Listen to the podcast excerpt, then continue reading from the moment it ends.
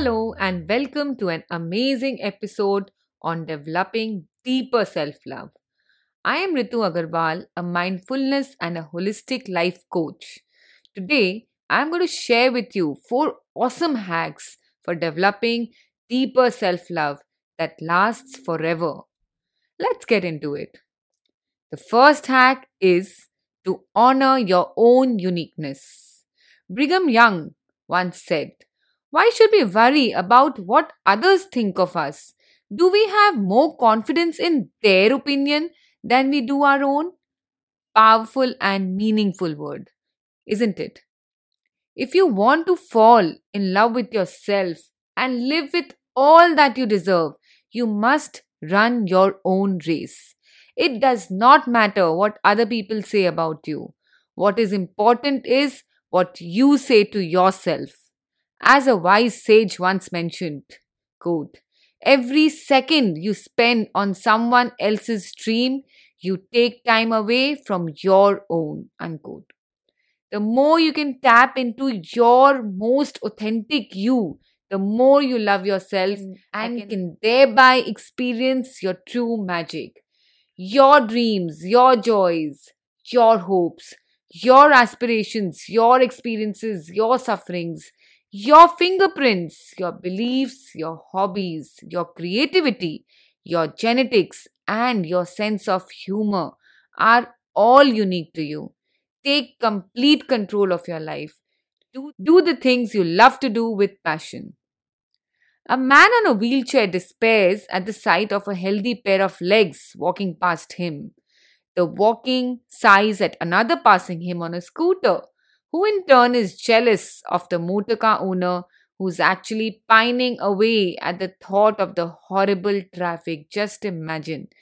To reach a quiet and a peaceful harbor of self love, you have to disengage yourself from competence from with other people and savor the joy of your own specialness, your own uniqueness, and stand out like a lighthouse in the sea of life.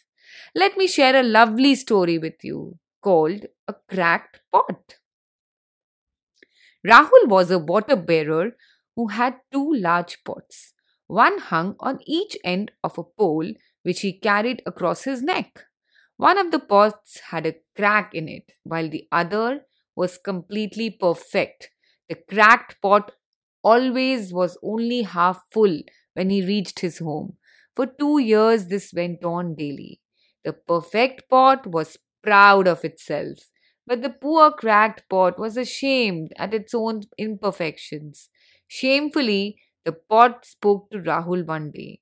I am ashamed of myself and I am sorry. For the past two years, I have been unable to deliver full load of water because of this crack in my side which causes water to leak. Hearing this, Rahul said, As we return to the house today, I want you to notice the beautiful flowers along the path. As they went up the hill, the old cracked pot took notice of the beautiful flowers on the side of the path. Rahul said to the pot, Did you notice that the flowers were growing only on your side of the path and not on the other pot's side?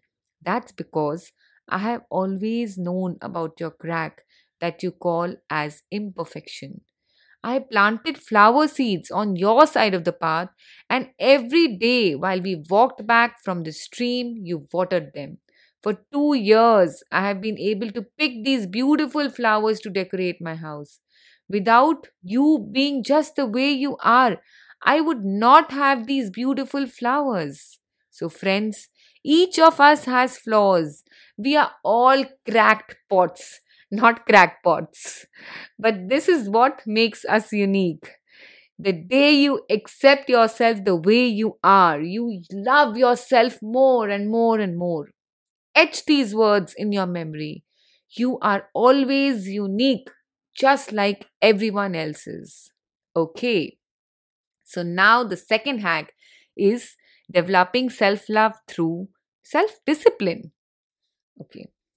Cherishing and loving yourself means doing things that are good for your mind, body, and soul.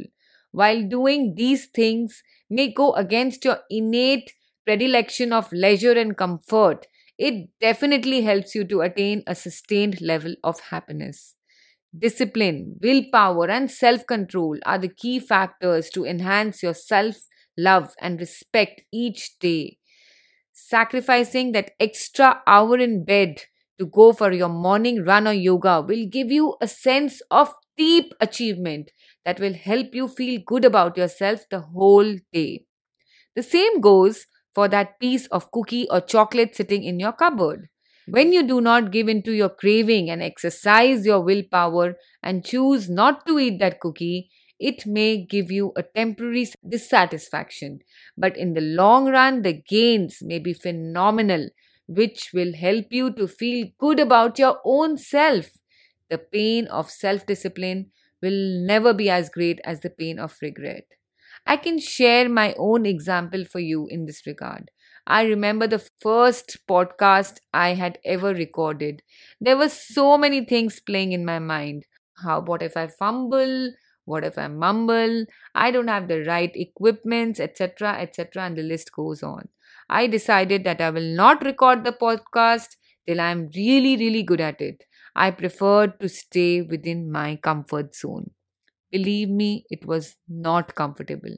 It kept playing in my mind and did not make me feel good at all about myself. There was a sense of contraction which was playing inside me. I said to myself, This is not who I am. I'm much stronger than this. This thought changed everything. I simply took my phone and recorded my first podcast and posted on social media. I would not say that it was a very good one, it was a great one, but yes, the sense of freedom and achievement that I felt was priceless. Exercise your self discipline daily. Aim for small and manageable changes. It will give you a deep sense of control and self motivation. Even if you fear that you may fail, remember that failure is essential for you to grow. Remember, my dear friends, you are already a winner once you have taken the first step. The outcome will only make you better and stronger. Did you know that the world's most famous basketball player, Michael Jordan, missed more than 50% of the throws he took? However, whenever one mentions basketball, the name of Michael Jordan is taken as one of the greatest legends of the sport. So, friends, build your inner strength by doing the things you don't like doing, but you know that are important for you. It might be something as simple as making your bed in the morning or stop seeing your mobile maybe, you know, one hour before you going to bed. By getting into this habit, you will cease to be the slave of your weaker impulses. Having the courage to say a no to the little things in life which does not bring any good will give you the courage to say yes to the bigger things in life. Okay, so now the next hack that works like magic is the ritual of solitude and silence. We are also busy being busy all the time. Either we are talking or doing or watching or eating or seeing or planning or worrying and so on and on. But we expect ourselves to be peaceful and joyful. Where does the peace or joy reside? What is the address of this peace or joy or bliss or happiness which you are looking for? The place of their residence is nowhere else, friends, but it is inside of you. It is not somewhere outside in an object or a situation or a person.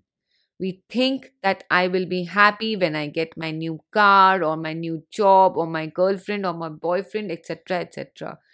With the new car comes the parking tickets, maintenance, the fuel, with the new job comes the deadlines, targets, a frustrating colleague, or a tough boss. I'm sure you're getting what I'm trying to say. Before marrying someone, we take months, if not years, to take the leap. First, we get acquainted, we talk, we meet each other quite often, we try to look good, act good, behave well, and be at our best. We do everything required to get to know each other better. Some people even move in together to explore the dimension of living together. Basically, we spend as much time and energy as required to fall in love with the other person. And what do we do to fall in love with the most, most important person in the world? That is yourself. How often do you truly spend time with yourself and only with yourself? For most of us, we spend a total of zero minutes with ourselves in a day. Friends, solitude, silence, and stillness is one of the best practices to know yourself and enter into an everlasting relationship of self love to true stillness and silence have become foreign to most of us. Saying you don't have time to spend 30 minutes in a day in silence and with your own being is like saying you don't have time to stop for refueling your car because you're busy driving. It doesn't work. So, friends, retreat into silence for a few minutes every single day. There are so many things that you can do spend some time alone in nature go for a walk you know quick walk through nature or even a few minutes time spent gardening will reconnect you to the wellspring of calm and self-love which may be lying dormant within you. Or you can even focus on any object say for example any flower without your mind wandering over to the other subjects. Keep staring at the object notice its colors texture and the design for just for 5 minutes but just savor its fragrance, or simply just sit down and meditate in silence or with a calming music in the background. Spend time with yourself. When you practice stillness, you learn to silence the bombardment of voices that are trying to tell you how you should be, what you should do, how you should look, things you need to do in future, and you can easily tap into your intuition to know what is true for you you become better in your interactions with the world around you, your relationship starts improving, and you start to take ownership of your life when you start practicing this solitude and stillness in your life rather than staying a victim of your mindset. In short, you will start loving your own being more and more and more. Okay, friends, so my last hack, which I'm going to share with you, is called Attitude of Gratitude. Let me start with a small story. A cute little blind boy sat on the pavement at the entry of the park with a jar by his feet. He was holding a sign which read, I am blind, please help. There were many people going in and coming out of the park, and very few of them put spare change into the jar. Then a man in a black coat suddenly stopped and put all the spare change he had into the jar and took the sign which the boy was holding.